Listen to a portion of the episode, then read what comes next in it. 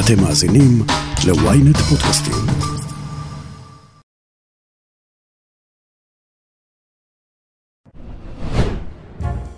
זו התוכנית ה-82 של האמת היא. 82 היא השנה של מלחמת לבנון הראשונה, הטבח בסברה ושתילה וההפגנה שבה נאספו הכי הרבה אנשים במקום אחד היא הפגנת ה-400 אלף. בעונת NBA תקנית יש 82 משחקים בעונה הסדירה, ואין שחקן או מאמן או אוהד שלא יגיד לכם שזה יותר מדי.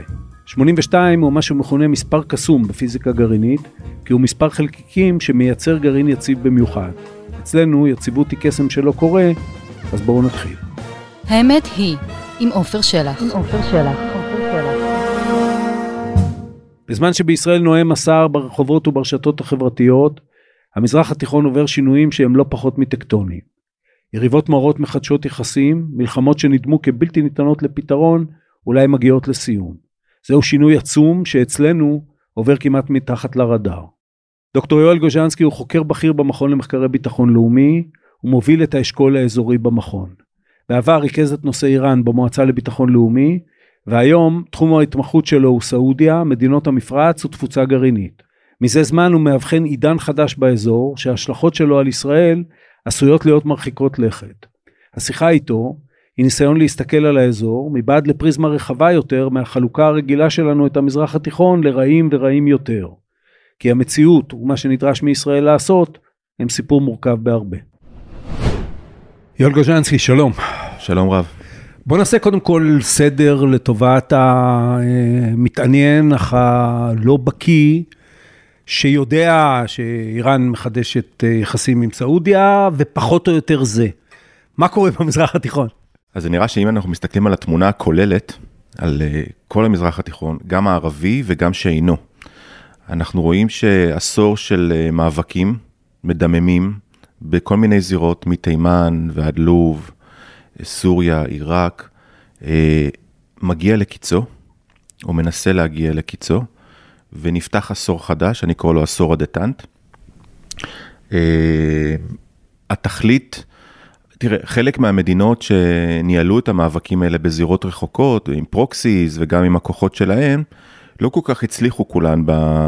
ניסו לעצב את המזרח התיכון בדמותן, בעיקר מדינות המפרץ. הם תמכו באסיסי, בלעדי התמכה הזאת, אסיסי לא היה, מצרים לא הייתה יכולה... שזה לי... עלה בידם, את האחים המוסלמים במצרים הורידו. נכון, ובמקומות אחרים. אגב, כן. האחים המוסלמים באמת כתופעה, כזרם חוצה אזור, נחלש מאוד, גם במקומות אחרים. אבל דברים אחרים שהם ניסו לעשות, לא כל כך הצליחו בכוח הזרוע, והן מנסות עכשיו חלק מהמדינות, במיוחד זה נכון למדינות המפרץ העשירות, לנצל את היתרון היחסי שלהם, כדי להביא למקסום האינטרסים שלהם בדרכים אחרות, לא במלחמה, כי פה הן לא ממש חזקות, אלא בארנק ובדיפלומטיה. בוא, לפני שנגיע לזה, העשור הזה, כשאתה מדבר, המחשבה מחזירה אותנו באופן טבעי לאביב הערבי. נכון. מה שפרץ, לא פרץ בגלל שמישהו... סכסך מרחוק, זאת אומרת, זה היה זרמים... למטה, קייס אין פוינט, נגיד מלחמת האזרחים בסוריה. לגמרי, גם במצרים. איך אפשר לקחת את הדברים האלה ועכשיו להתחיל לסדר אותם מרחוק? They were hijacked. המדינות פעלו בכל מיני זירות לנסות לתמרן את האירועים כדי שיטיבו עם מצבם. נלחמו כדי להפיל את אסד. נלחמו כדי להפיל את עלי עבדאללה סאלח בשלב מסוים, אחר כך חברו אליו, אחר כך שוב.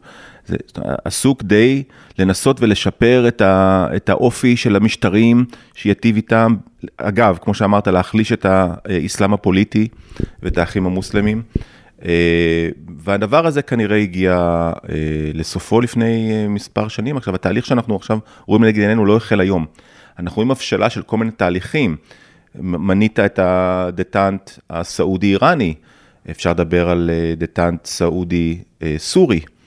אנחנו, יש שיחות שלום מואצות בתימן, אנחנו, אני מאוד חיובי, זה, זה נראה ממש טוב, שפעם ראשונה, יש, as we speak, היום, ובכל הסוף שבוע היו חילופי אסירים בין החות'ים לבין הסעודים, מטוסים אה, הלכו הלוך ושוב, ואלף איש חזרו לביתם בשני הצדדים. אה, מלחמה של כמעט שמונה שנים, עקובה מדם עם 150 אלף אה, הרוגים, שפחות הייתה בפוקוס שלנו כישראלים. ושסעודיה אפילו פיזית הייתה חלק ממנה, זאת אומרת, החות'ים יורים סעודיה... באופן אה, קבוע, אפילו על מכה. סעודיה דיממה. כן. הסעודים לא, לא פרסמו, לא הרוגים, עד היום אין מספרי הרוגים רשמיים, אבל אני יכול להגיד לך שהרבה מאוד סעודים נהרגו. כלי טיס נפלו, טילים נפלו אה, בסעודיה ובמקומות אחרים בתוך הממלכה. אגב, ש... כשנה מהרמדאן הקודם עד עכשיו הרמדאן שאנחנו נמצאים בו עכשיו, לא היה, לא היה החלפה של ירי קינטי בין ערב הסעודית לבין תימן, שזה מאוד משמעותי.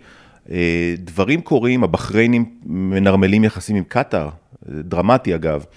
כל מיני דברים קורים באזור, וכשאתה סוכם את כולם ביחד, יש פה איזה נחשול של דטנט, נחשול של דיפלומטיה, כולם מדברים עם כולם. גם התהליך הזה אינו חדש, הגידור הזה שכל השחקנים עושים, מגדרים סיכונים, מדברים עם כל הצדדים, הוא תהליך שקיים הרבה מאוד שנים, אבל הוא מואץ. הוא מואץ, הוא על סטרואידים, זה ממש גידור אסטרטגי על סטרואידים. בוא, תנסה לקחת אותי לגורמי היסוד של העניין, שהרי אני מניח שלא אה, שליטים במזרח התיכון, או, גור, או, או משטרים במזרח התיכון, לא נגמלו מאמונתם שכוח אה, קובע והפכו להיות אה, ילדי פרחים. לגמרי, גם אין פה אהבה גדולה, זה לא כן. לא שסונים פתאום... זה ברור, כן. זה הסנדק, כן? בדיוק. Keep your friends close and your enemies close. לגמרי. אבל איך נוצר, מה הגורמים שיוצרים את ההבנה הקולקטיבית הזאת שהדרך לא תהיה הכוח הצבאי הישיר? שלושה, שלושה מעצבים מרכזיים, כמו שאני רואה אותם. במישור הגלובלי, קשב מעצמתי אה, חסר של ארה"ב, גיבוי מעצמתי מועט מצד האמריקאים, כפי שבנות הברית שלה רואות את זה. הם ככה, הם כך רואות את זה, אפשר להתווכח על זה, כן. כך הן רואות את זה. ארה"ב עסוקה באוקראינה, בתחרות עם סין, לא משקיעה לראייתן. בבעיות פנימיות. בבעיות פנימיות, בוודאי, עוד מעט כן. בחירות, אה, אה, זה לא, מש, לא משקיעה את מה שהן היו מצפות אה, שתשקיע, ואז ביטחונן, בראייתן, של אותן מדינות, בעיקר במפרץ, אבל גם מצרים, נפגע. זה דבר ראשון. דבר שני, ברמה האזורית, אני יורד רמה, מהרמה הגלובלית לרמה האזורית, ברמה האזורית איראן מתחזקת. איראן מתבססת בסף. איראן, למרות העיצומים הכבדים עליה, אתה רואה שממשיכה בהתמדה גם להתחפר ולהשתרש פה באזור, וגם אה, מתבססת ומתקדמת אפילו בגרעין. למרות המחאות הפנימיות, למרות העיצומים, אה, זה הדבר השני, ומאיראן הן חוששות. וזה כמו שאמרת קודם, Keep your enemy closer. הדבר השלישי, ואולי הוא המשמעותי ביותר, זה רצון של אותן מדינות, מטורקיה, שהכלכלה שלה קורסת, ומצרים, והמפרציות שדווקא מתחזקות. העניות רוצות לשפר את הכלכלה, להתחזק אחרי קורונה, מלחמה באוקראינה, להשתקם, כי הן ארוסות, חלקן מדינות כושלות אפילו. המפרציות העשירות רוצות אה, לממש כל מיני פרויקטים, חלקם מגלומנים. אה, בסעודיה כל שבוע מוכרז פרויקט חדש, אני כבר לא כן. מצליח לעקוב. כל שבוע יש עיר כלכלית חדשה, יש פרויקט חדש, יש הרבה מאוד כסף שזורם אחרי שנתיים של איזה פייק, של איזה הייק במחירי הנפט, ובן סלמן אה, רואה לו למטרה להתרכז בפנים. גם באיחוד האמירויות, גם בקטאר יש הרבה כסף לממש פרויקטים, כמו שאמרתי, חלקם מגלומנים. אלה שלושת המעצבים העיקריים, שאתה רוצה לעשות, למשל להתרכז בפנים, אתה חייב שקט בחוץ. הסעודים לא קוראים לזה ככה, אבל ככה אני מגדיר את זה, הם רוצים מצב של אפס בעיות. מה שארדואן פעם אמר, אפס, אפס בעיות ביחסי החוץ, הסעודי רוצה להגיע למצב שיש לו אפס בעיות בזירה האסטרטגית שלו. אתה יודע, זה, זה מדהים מה שאתה אומר, מצד אחד אתה אומר, אה, זה, זה נמשך כבר איזשהו זמן, אה, מצד שני, אתה, אתה מדבר על אה, התחזקותה של איראן.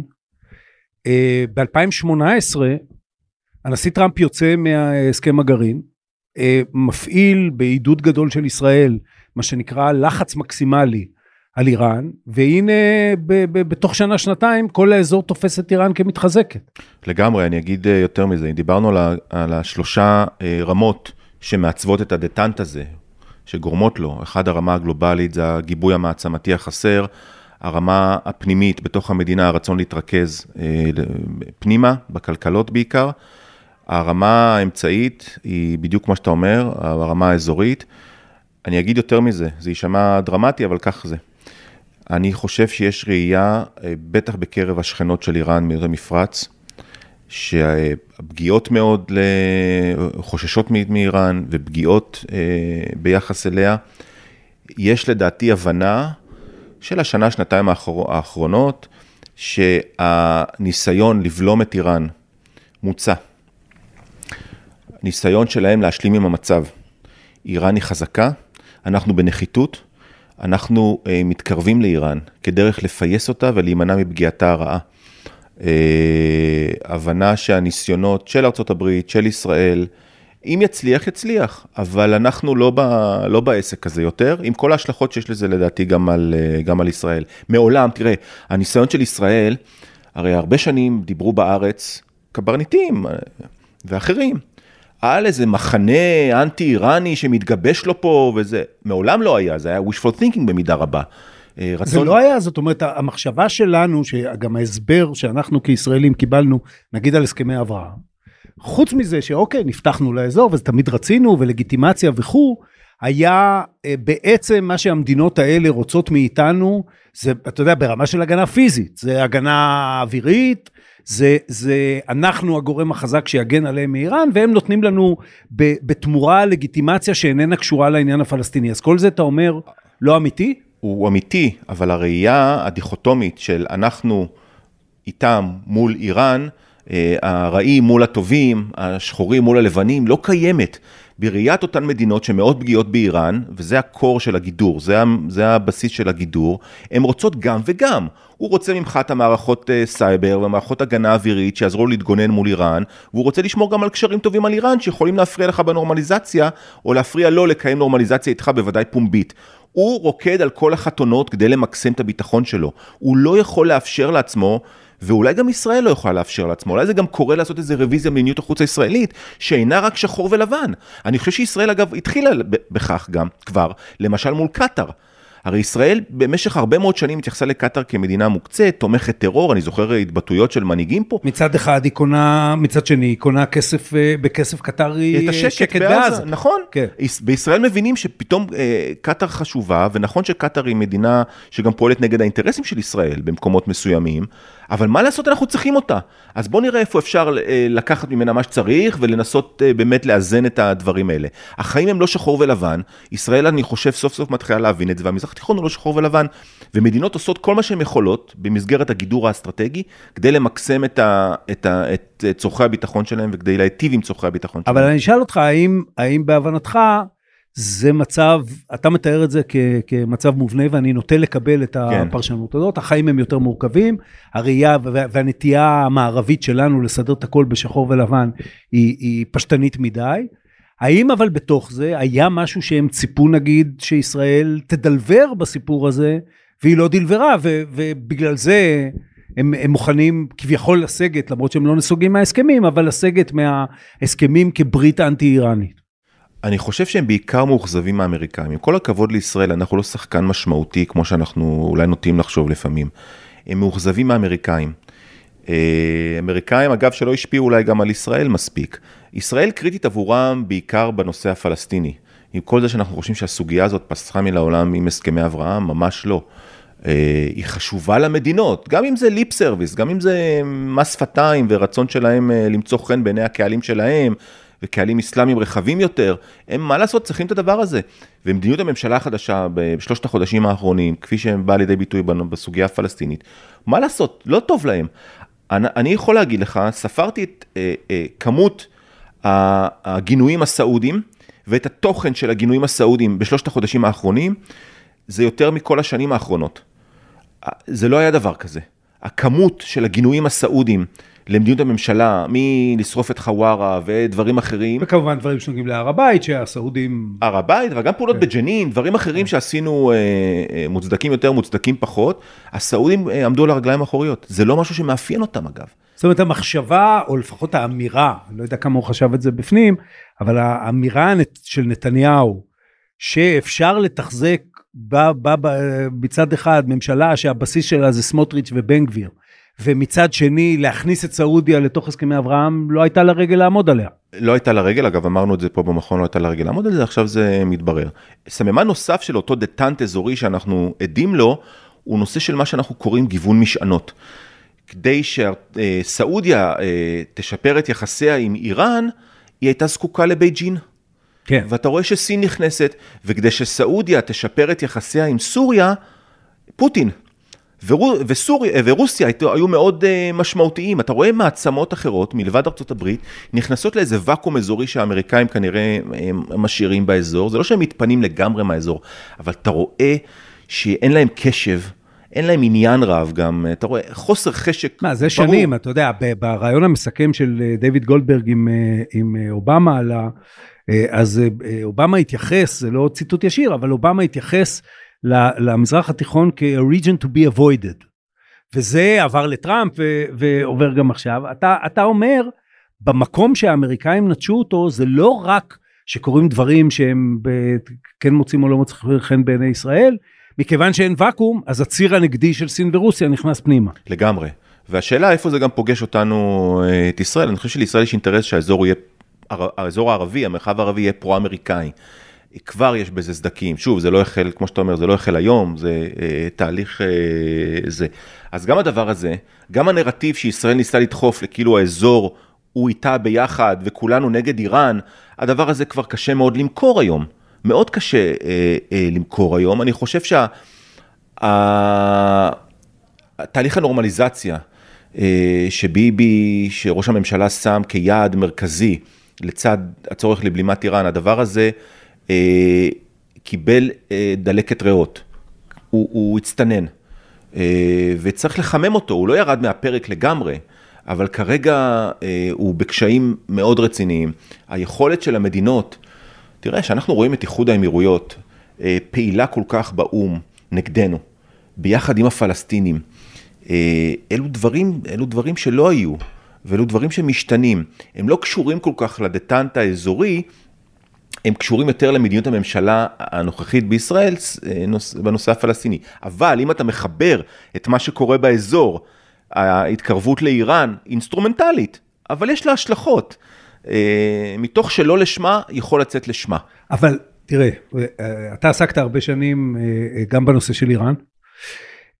אז אני אשאל אותך, האם זה קורה גם להסתכלות אחרת על האיראנים? כי כשהישראלים מסתכלים על איראן, הם רואים, ולאו דווקא בהקשר של ישראל, גם בהקשר של ישראל, אבל גם בהקשר בכלל, הם רואים את המדינה השיעית המובילה בעולם, שיש לה אה, אה, עמוד יסוד של ייצוא המהפכה השיעית, בשביל זה היא מחזיקה נגיד כוח אל-קודס, אה, וה, וה, ולכן היא על מסלול התנגשות עם סעודיה שהרבה יותר קרובה אליה פיזית, או עם אה, מדינות המפרץ הסוניות, עוד הרבה לפני שהיא עם ישראל. עכשיו, אוקיי, מצד אחד אתה מחזיק את אויביך יותר קרוב וזה, אבל האם זה אומר ששם רואים אולי את איראן אחרת? או ש, שגם הראייה הזאת שלנו את איראן כחיה שקמה כל בוקר ו, ושואלת את עצמה לאן היא מייצאת את המהפכה השיעית היום, היא, היא פשטנית מדי?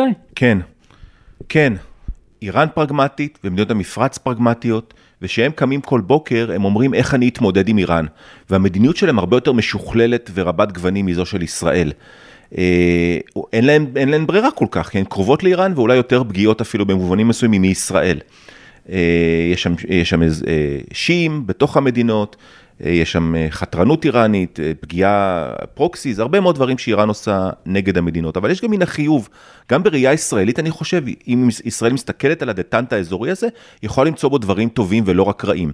למשל, אם אתה מפחית מתיחות, מייצב זירות, אם סעודיה בטוחה יותר, בגלל שבתימן נגמר ואיראן תתקיף אותה פחות, זה טוב לישראל, כי בת ברית אזורית של ישראל חזקה יותר.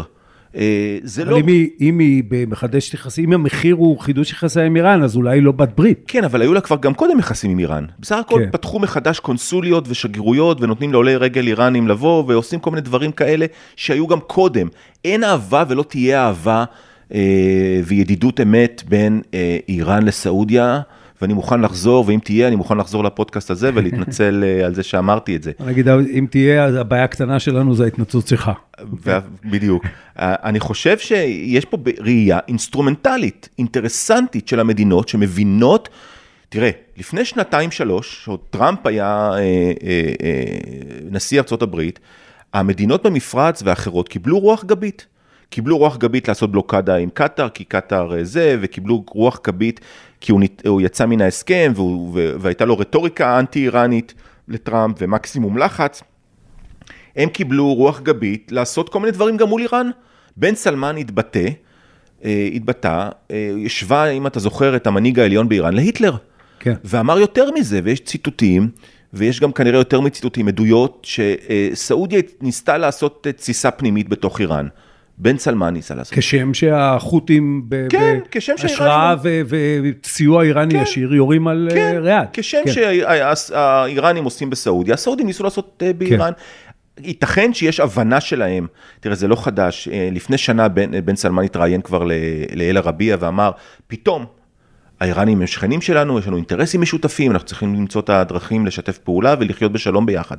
180 מעלות התהפך, מתוך הבנה שכנראה אני חוזר על מה שאמרתי קודם, הניסיונות לבודד את איראן, לעצור אותה בדרכה לגרעין, להחליש אותה, כנראה לא הצליחו. וזה אולי קריאת השכמה גם לישראל. אם האזור מתנהג כאילו איראן היא מדינת סף גרעינית, סלאש מדינה גרעינית, לפחות חלק מההשלכות של מדינה גרעינית לכל דבר, אז, אז אולי זה איזשהו פעמון אזהרה לישראל גם. בזמן שאתם שוטפים כלים, סיימתם עוד פרק בספר.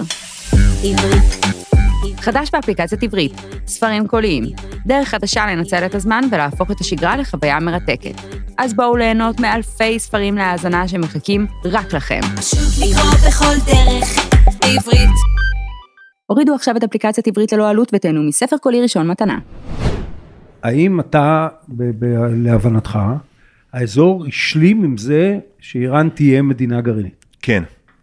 אני חושב שעל אה, כל המשמעויות אה, שיש לכך, אני חושב שהדבר הראשון שיכול אה, לנבוע מזה, זה שישראל אולי תצטרך להשקיע יותר משאבים מבחינתה, מדיניים, צבאיים, כלכליים, להתמודדות עם איראן. זה לא שקודם הסעודים היו איתנו. שוב, אני חוזר לאותו נרטיב שהאזור, אנחנו ביחד כולנו נגד איראן. אני לא יודע אם הסעודי היה איתך מול איראן. הוא, הוא לא רוצה להיות חלק מהמחנה שלך, כי הוא יודע שאם הוא נמצא איתך במחנה, הוא יכול לספוג מן האיראנים. לא, אבל עוד לפני שאנחנו מגיעים לשם, יואל, יש, יש איזו השלכה אחרת. אחת האמירות לגבי גרעין איראני, שזה אומר מזרח תיכון גרעיני. זה אומר סעודיה לא תוכל להרשות לעצמה לא להיות גרעינית. מצרים, אתה יכול לספור את זה איפה שאתה רוצה, אבל בוא באמת נתמקד בסעודיה, כי גם אה, אה, בסכסוך אה, קרוב ופיזית קרובה לאיראן. האם המשמעות של מה שאתה אומר היא, האזור השלים עם זה שאיראן תהיה גרעינית, ולא בהכרח נראה פה מרוץ חימוש גרעיני במזרח התיכון כולו. כן ולא. האזור השלים עם זה שאיראן היא מדינת סף גרעינית. יש הבדל אה, בחציית הסף. יכול להיות שהסעודי יוכל לעצום עין אחת, לשמר קשרים טובים עם איראן ככל האפשר כדי לשמור, לשמור את איראן, את ביי, מה שנקרא, לשמור אותה קרוב אליו, זה יכול לעזור לו למשל בהרבה מאוד אה, אה, אה, מובנים, כדי שאיראן לא תחצה את הסף. זאת אומרת, האינטרס הסעודי הוא שאיראן לא תחצה את הסף. כי אז יש לזה השלכות אחרות, וכמו שהזכרת, הוא לא יוכל להישאר אדיש אה, למין דבר כזה, וכבר סעודים בכירים ואחרים הכריזו שאם איראן גרעינית, אז גם הם גרעיניים, ויש להם כל מיני קיצורי דרך, אנחנו מכירים. אנחנו עוד לא שם. ההבנה היא שאיראן היא מדינת סף, יכול להיות שאפילו אנחנו נראה הסכם בין האמריקאים לאיראנים, less for less מה שנקרא, הסכם קטן יותר, שהסעודים יוכלו לחיות איתו, הרע במיעוטו. אם אתה מחבר את זה, את ההסכם שיהיה, ואת ההתקרבות האינסטרומנטלית, הדטנט האזורי, אה, לאיראן, למדינות אה, סוררות אחרות, אה, אז המצב הביטחוני של סעודיה הוא טוב יותר. ואם יכולה לשמור על הדבר הזה, מה טוב. האם במקביל, כמי שחושב, אה, הרבה פעמים, אמרתי את מה שבעיניי הוא מובן מאליו, שמה שמפריד בין האיראנים לבין אה, התגרענות זה החלטה, זה לא יכולות, כי מדינות שמחליטות, אה, ראה צפון קוריאה, גם משיגות את זה בתנאים הרבה יותר קשים אגב מאשר של איראן. האם להבנתך זה מרחיק את האיראנים או מקרב אותם להחלטה זאת אומרת, האם איראן, שמרגישה אולי פחות מאוימת, אולי יותר בשליטה, אולי יותר חזקה, לא יכולה להיות דווקא איראן שלא רצה כל כך מהר לפצצה. בדיוק, אני איתך. אני חושב שזה יכול להשפיע, שוב, זה לא המעצב המרכזי, המעצב המרכזי הוא אומר, האמריקאים, אנחנו אולי, ההכנות שנעשות לתקיפה או למסלול המדיני בחזרה, זה יותר חשוב עבור האיראנים, אבל, אבל סביבה אסטרטגית. שנוחה יותר לאיראן, שיש בה מתיחות פוחתת. תראו, תראה, גם, גם אם, אם המדינות במפרץ ביחסים טובים יותר עם, עם איראן, זה גם משפיע על האמריקאים. הם, זה משפיע על, ה, על, ה, על מה שהאמריקאים עושים במפרץ למשל. יש לזה השלכות הרבה יותר רחבות. זה, זה, זה תואם את האינטרס האיראני. אה, להראות שהנה איראן היא בסדר עם האזור והיא בסדר עם השכנות שלה ולמה בכלל אה, ללכת לאסקלציה והכל בסדר, מה אתם רוצים מאיתנו? אבל מצד שני אני כן, אני חושב שזה יכול דווקא למתן בקצת את הריצה, כי אז היא, תפ... היא, תרגיש, היא מרגישה יותר בטוחה. אה, וגם כי, כי לחציית הסף יש מחירים. יש מחירים ש... מאוד כבדים. שהם לא בהכרח רוצים להגיע, הם רוצים את האפשרות, אבל לא בהכרח רוצים להגיע אליהם. אני, אני גם חושב, המאמר הראשון שכתבתי ב-INSS לפני כעשור, אה, אה, הוא על, מד... על איראן כמדינת סף, ושם כתבתי שאני חושב שהיא לא, שהיא תרצה להגיע ולא לחצות את הסף. זה יכול להשתנות אגב, אבל אה, הבחירה תהיה אצלה, ואז יהיו לה את האפשרויות לבחור. כמדינת סף, היא יכולה להשפיע, היא יכולה לסחוט מדינות בסביבתה, היא יכולה להשפיע, לנסות להשפיע על המדיניות שלהם בלי להתגרען. זאת אומרת, לנסות ליהנות מכל, ה, מכל העולמות, להגיד להם, תקשיבו, אני עוצרת, אני יכולה להמשיך הלאה, אבל אני בוחרת שלא, ו, ובוא נהיה חברים. בוא ומה נהיה... זה עושה להבנתך לתוקפנות האיראנית במרחב, לניסיון האיראני לעצב את סוריה, את, את, את הציר שלה שנע בעצם מתימן ועד לבנון, לתמיכה האיראנית בכמעט כל דבר שנוגע בישראל, זה מעצים את היכולות זה, זה, ואת המוטיבציה, זה מקטין אותם, זה לא משפיע. מוקדם לדעת, תראה, אה, אם, אם לסעודים, אמרנו שיש משלחת של חמאס היום בסעודיה, אם לסעודים יש יותר השפעה על חמאס בסוריה, בתימן, אה, מי שרואה את המזרח התיכון כמשחק סכום אפס, אומר יופי, זה, זה, זה פחות טוב לאיראנים, זה יותר כן. טוב לנו, כן. זה יותר טוב ל, לישראל ופחות טוב ל, לאיראן. מי שרואה את המזרח התיכון כמערכת משוכללת יותר, אה, של גם וגם וגם, אז התמונה היא מעורבת. זה, זה, אני, חושב, אני חושב שזה טוב. זאת אומרת, אם לסעודים אה, יש קשרים יותר טובים עם חמאס, אז הם ישפיעו על חמאס בכיוונים שאולי טובים יותר לישראל. ויגיע גם אולי בעתיד כסף סעודי פעם ראשונה לחמאס, ולא רק קטרי, ואולי יש פה, אה, זה טוב לישראל, מה שנקרא. כן. גם השפעה גוברת של סעודיה אה, בסוריה, אני חושב שהיא טובה לישראל, גם אם, גם אם היא לא דוחקת, בטח בשלב הראשון, את האיראנים החוצה. אם לסעודיה יש גבול שקט בתימן, היא יכולה להשפיע על הרכב הממשלה התימנית. יש שם שקט, יש שם מסחר. זה, זה טוב, זה טוב, וזה, וזה טוב גם לנו, אני חושב. לכן התמונה היא מורכבת. כן. אה, יכול להיות שניצחון איראני, כן, ניצחון הדיפלומטיה האיראנית, אבל הוא לא בהכרח אה, בסופו של יום אה, רע לנו. יכול להיות שהנרטיב הזה, שוב, של ישראל עם הערבים, הסונים, וכולנו מודאגים מהפצצה האיראני ומאיראן, מה לעשות, היה קשה למכור אותו אז, ובטח קשה למכור אותו גם היום. אה, דבר אחרון, לכרגע בהקשר של אה, סעודיה, עד כמה אירועים כמו פרשת חשוקג'י, והאמירה, והיה רעיון שאני מודה, אתה הצבת את אה, תשומת ליבי אליו, של אה, בתחילת אה, מלחמת אוקראינה, כשהייתה דאגה גדולה מייצור הנפט וממחיר הנפט וכן הלאה, ובן סלמן נותן רעיון ופחות או יותר אומר, אם אתם רוצים את המוסר שלכם, אז תסתדרו בלי נפט. אני עושה את זה מאוד פשטני. עד כמה הראייה התרבותית של המערב כ... לא מבין את המזרח התיכון, כמנסה לכפות על המזרח התיכון את הערכים שלו, הקולוניאליסטים שלו וכן הלאה. עד כמה זה חלק מהעניין? זה חלק מהעניין, אני חושב שיש פה אמירה מאוד ברורה, כמו שאתה אומר, התחדדה מאוד בתחילת המלחמה באוקראינה. רצון של המדינות לייצר, אני הייתי אפילו אומר, מין גוש חדש של מדינות בלתי מזדהות. עם הגוש ה, בעבר, שקראנו המדינות הבלתי מזדהות, היה גוש של מדינות אה, עולם שלישי, מדינות אה, עניות מאוד, תת היבשת ההודית, אה, דרום אמריקה.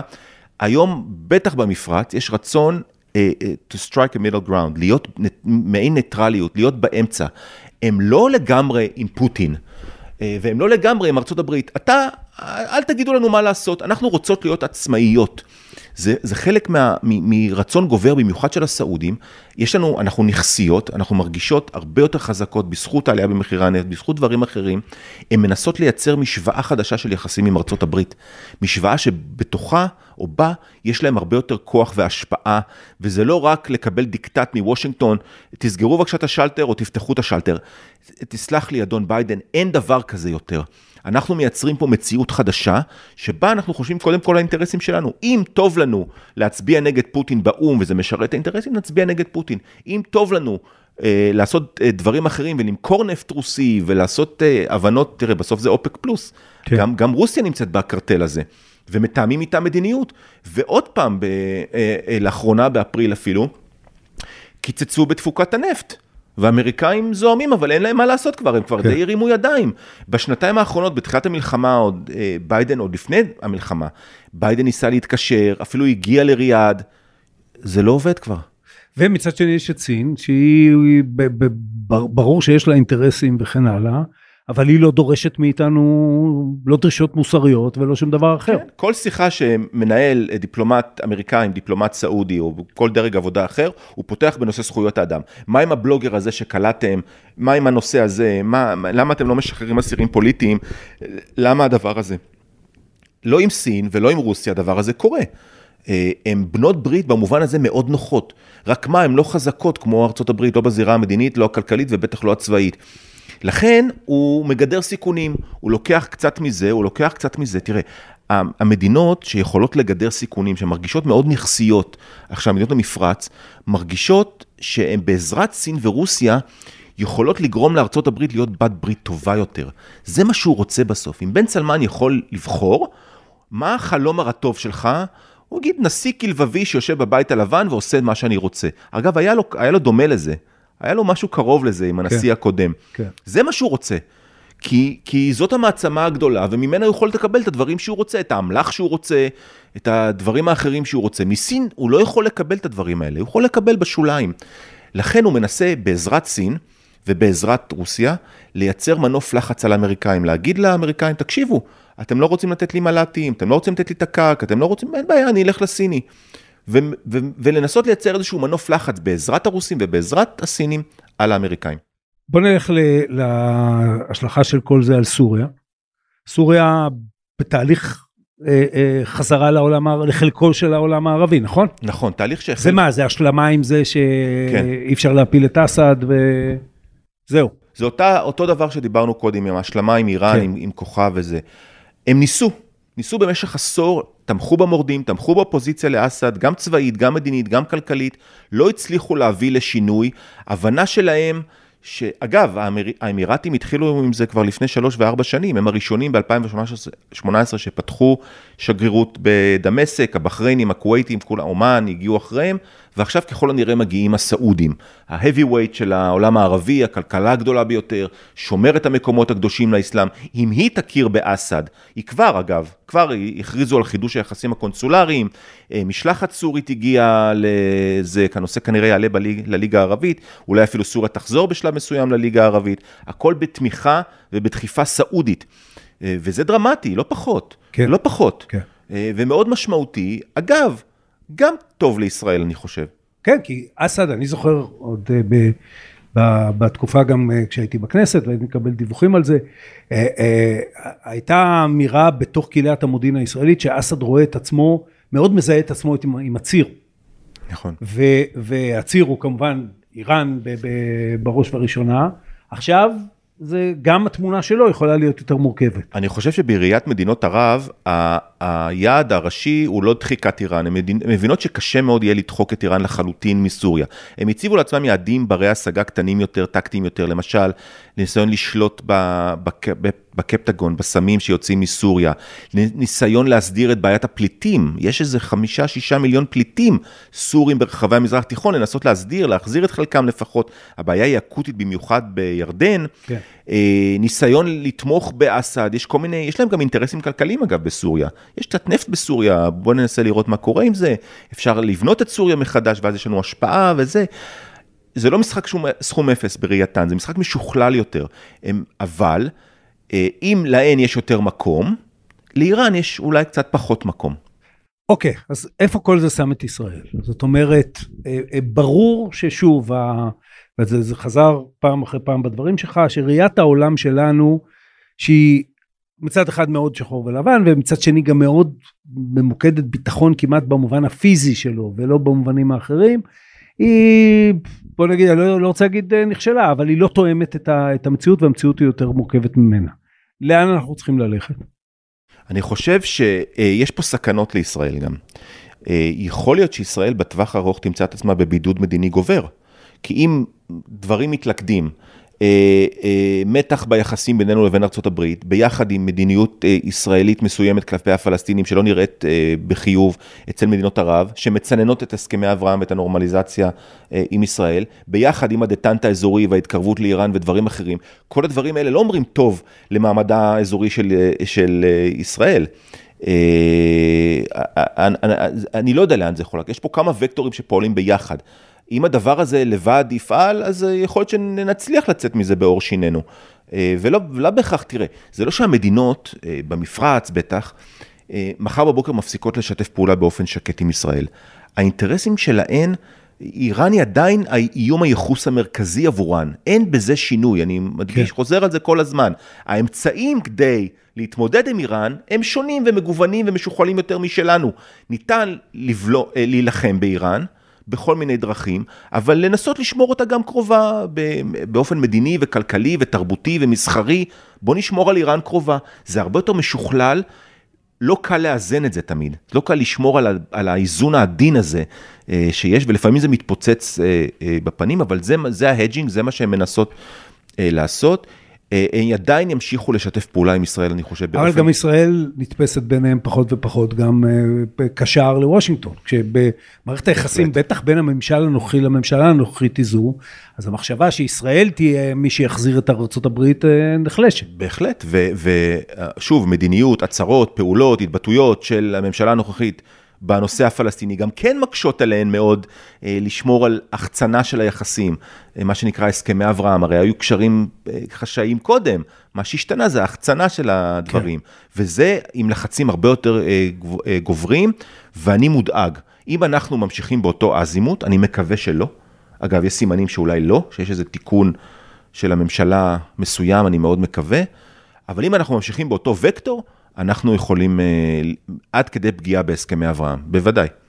האם ניתן אה, לקחת את הסכמי אברהם, אה, זו שאלה יותר כמובן במישור שבין ישראל לבין הפלסטינים, אבל מבחינת הפלסטינים ומבחינת אנשים כמוני שחושבים שזה קודם כל בעיה שלנו, אבל אה,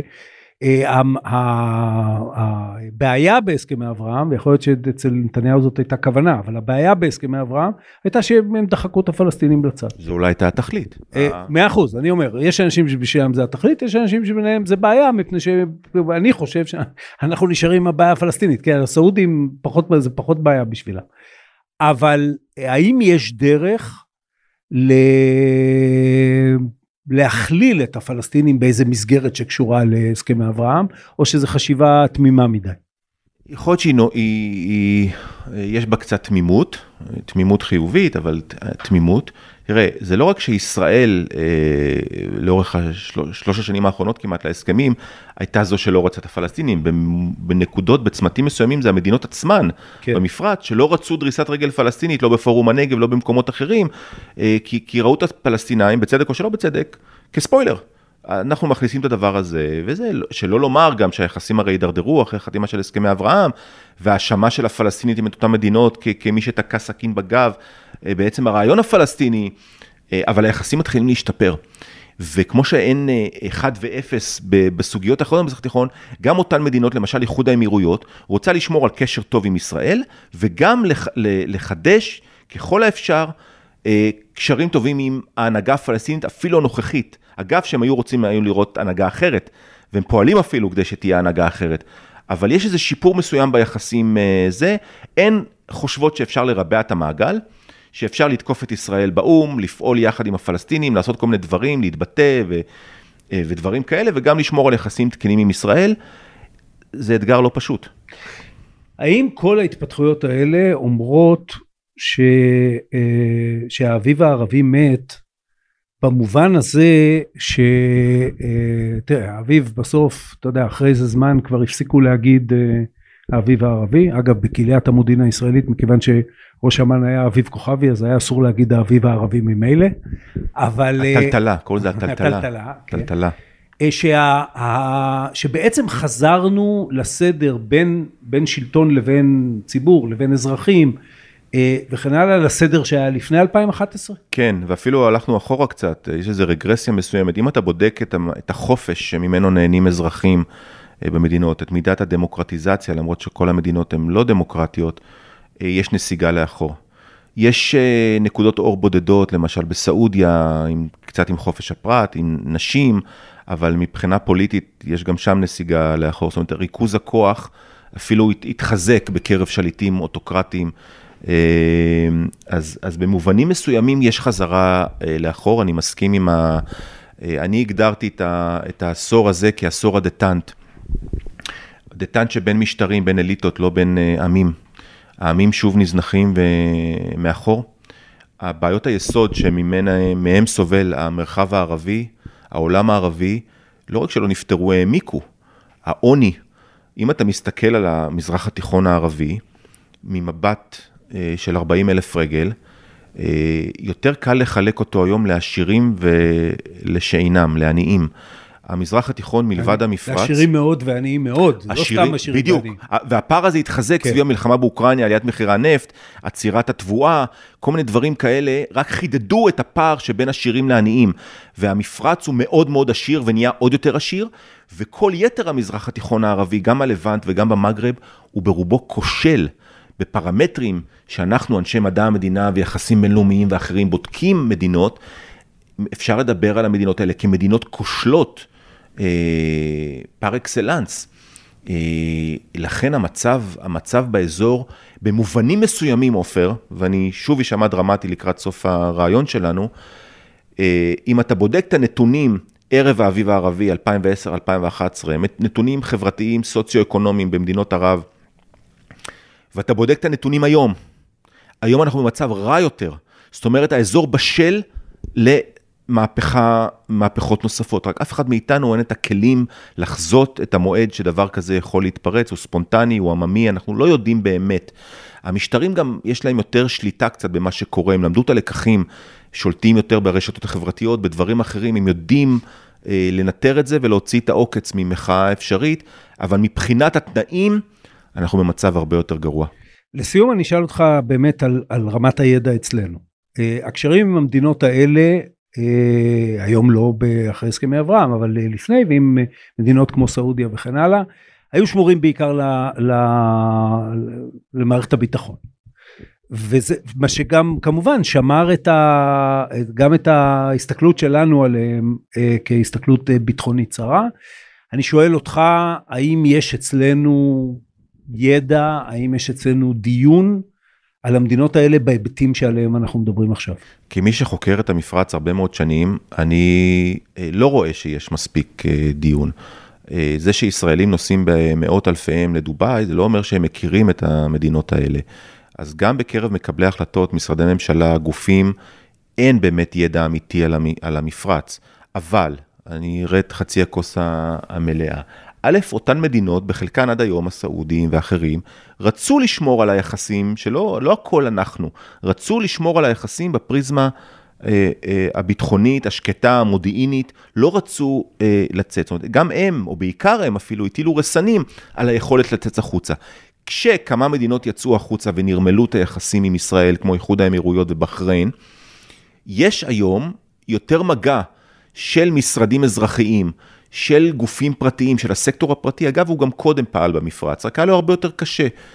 היום הרבה יותר פתוח ויש הרבה יותר היכרות. אז הדבר הזה הוא ליניארי, מתפתח ידע, מתפתחת היכרות, אה, גם של, שלהם אותנו וגם אותנו שלהם. אני מאוד מקווה שזה, אה, וזה גם במובנים האקדמיים, הכלכליים, חברה אזרחית, הדברים האלה אה, משתפרים, אני מאוד מקווה. תראה, הסכמי אברהם הציגו מודל שונה של שלום בין ישראל לבין מדינות ערב. זה לא, זה לא אומר שהוא חף מסכנות ומאתגרים שעליהם דיברנו בשעה האחרונה. הוא פריך מאוד, הוא, אה, הוא, הוא, יש, יש מולו אה, אתגרים לא פשוטים, אה, הוא רוורסבילי, שלא ננוח על זרי הדפנה, שלא נחשוב שהסכמי אברהם זהו, חתמנו והכל טוב, לא. אנחנו צריכים ואנחנו רואים בשלושה חודשים האחרונים אתגרים. זה שראש הממשלה שלנו לא יכול להגיע ליחיד אומרות, כי אמרו לו אל תגיע, אמרו לו, אל תגיע, אני יכול להגיד את זה, אני חופשי להגיד את זה. ראש הממשלה שהוא חתום על הסכמי אברהם המקוריים. שהוא חתום על הסכמי אברהם. כן. אמרו לו פחות או יותר, לא במילים האלה, כן. אל תגיע עכשיו. לא נוח לנו עכשיו שבן גביר עולה להר הבית והוא אומר לשרוף את חווארה, לארח אותך אצלנו. תבין את הרגישויות שלנו. כן. זה, זה הם אומרים. אתה לא תשמע את זה כמובן באופן רשמי, אבל הדבר הזה הוא רוורסבילי, אנחנו צריכים לפעול כדי לשמר תראי, נוצרו פה אילוצים על ישראל, כמו שהסכמי אברהם הם ברכה, הם גם, יש אילוצים על ישראל בגינם, אה, ובטח בהקשרים הפלסטינים. יואל גוז'נסקי, תודה רבה. תודה רבה, עופר. עד כאן עוד פרק של האמת היא. אתם מוזמנים לעקוב אחרינו בוויינט רדיו, באפליקציה בנייד, ברכב, או איפה שאתם שומעים את הפודקאסטים שלכם. אם זה קורה באפל או ספוטיפיי, אתם מוזמנים גם לדרג אותנו. עורך הפודקאסטים הוא רון טוביה, בצוות גיא סלם ועמיתי אלוני, אני עופר שלח, להתראות.